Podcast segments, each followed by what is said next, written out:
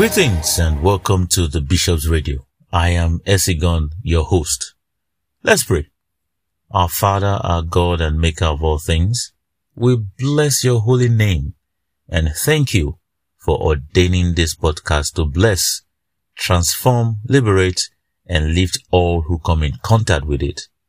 We give you praise because your word is true and you are faithful. Thank you for all the lives that will be touched with this broadcast.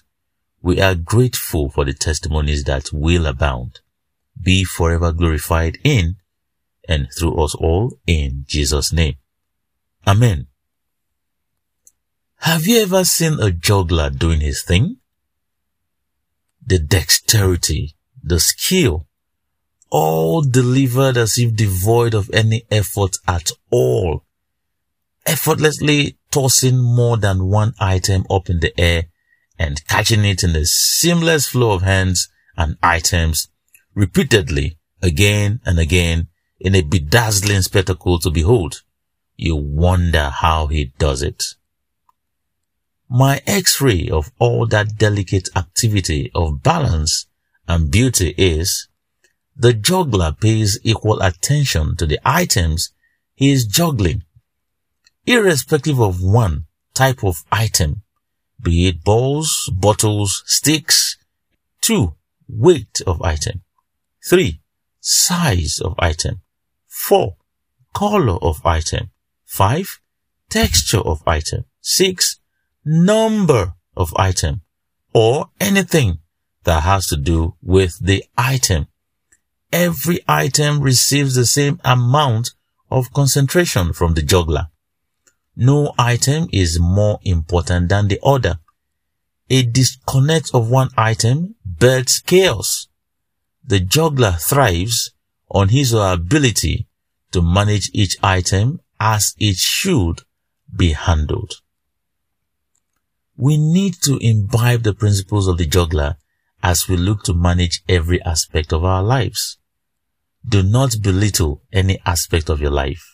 Your health, family, relationships, work, society, and every other facet of your existence should be handled like a juggler would do. Do not let any aspect tumble off and bring the others crashing down. Whatever project you embark on, pay attention to everything that requires attention. All components are important, just as every part of the human body is important. I have chosen to compare the different aspects of the human existence with the human body to help you properly establish your need to view every aspect of your life as equally important, just as every part of the body is equally important. Having the right mindset or perspective of issues is very critical to proper appreciation, adaptation, and application. Drawing from a principle from scripture, like the dexterity the juggler deploys in their display, which is paying equal attention to the different moving parts, we must learn from paying equal attention to our different body parts and apply it to paying attention to the various aspects of our existence. In the first book of Paul to the Corinthians, chapter 12 from verse 25 to 26, using the Passion Translation, I read,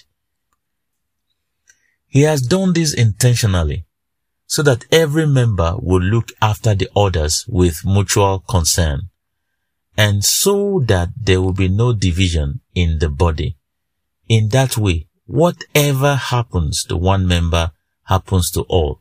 If one suffers, everyone suffers. If one is honored, everyone rejoices. Pay attention to the principle revealed from the scripture I just read.